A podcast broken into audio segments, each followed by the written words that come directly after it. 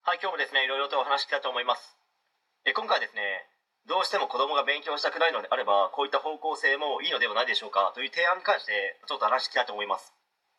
まあ、おそらくこれは多くの方が思うことかもしれないですけど、まあ、どうしても勉強したくないのであれば、勉強しないで、資格取得を目指し、高校出たら働くとか、専門学校に行き、就職に有利になる資格取得を目指す。まあ、そして民間企業公務員という形で就職する。まあ、誰もが頑張って勉強して難関大学を目指した方がいいわけではないですしやっぱり人間って向き不向きがあるわけですね。何十時間も椅子に座ってひたすら参考書や問題集とにらめっこできる子もいればですね、まあ、それとは対照的に20分30分座ってるだけでもう耐えられなくなったり教科書を見た瞬間眠くなりうとうとしだす子って実際にいるわけですよ、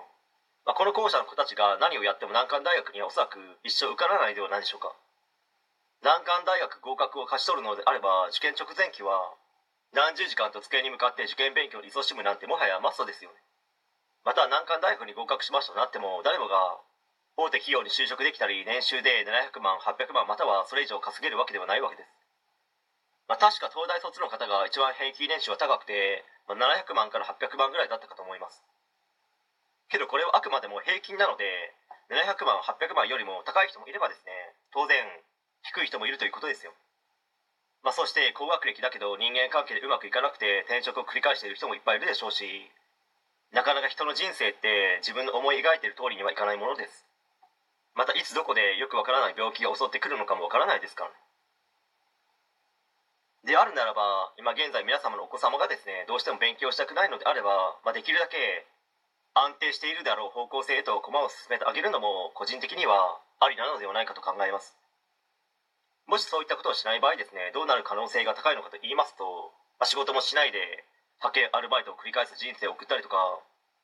ギャンブルにですねドハマりしてしまう人も実際にいると思います。そしてニートとか引っこもりという可能性も出てくるのではないでしょうか。やっぱり勉強しないということは知識がないわけですし自分で物事を捉え考えるということが不得意なんです、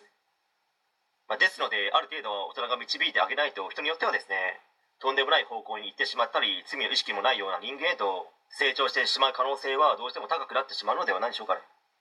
まあ、最近まで各メディアが闇バイトがああだこうだということを散々やっていましたよね。闇バイトなんて血のりが関係ない絶対大丈夫と本気で思いますでしょうかね、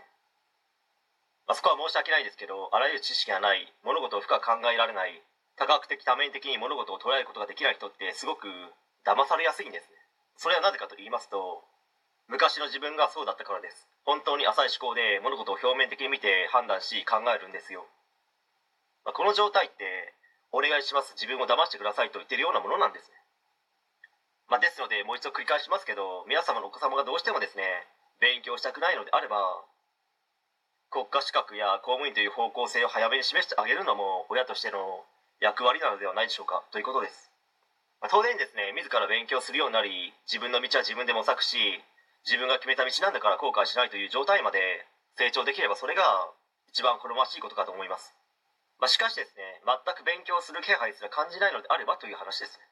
はい、えー、今回以上になります。ご視聴ありがとうございました。できました。チャンネル登録の方よろしくお願いします。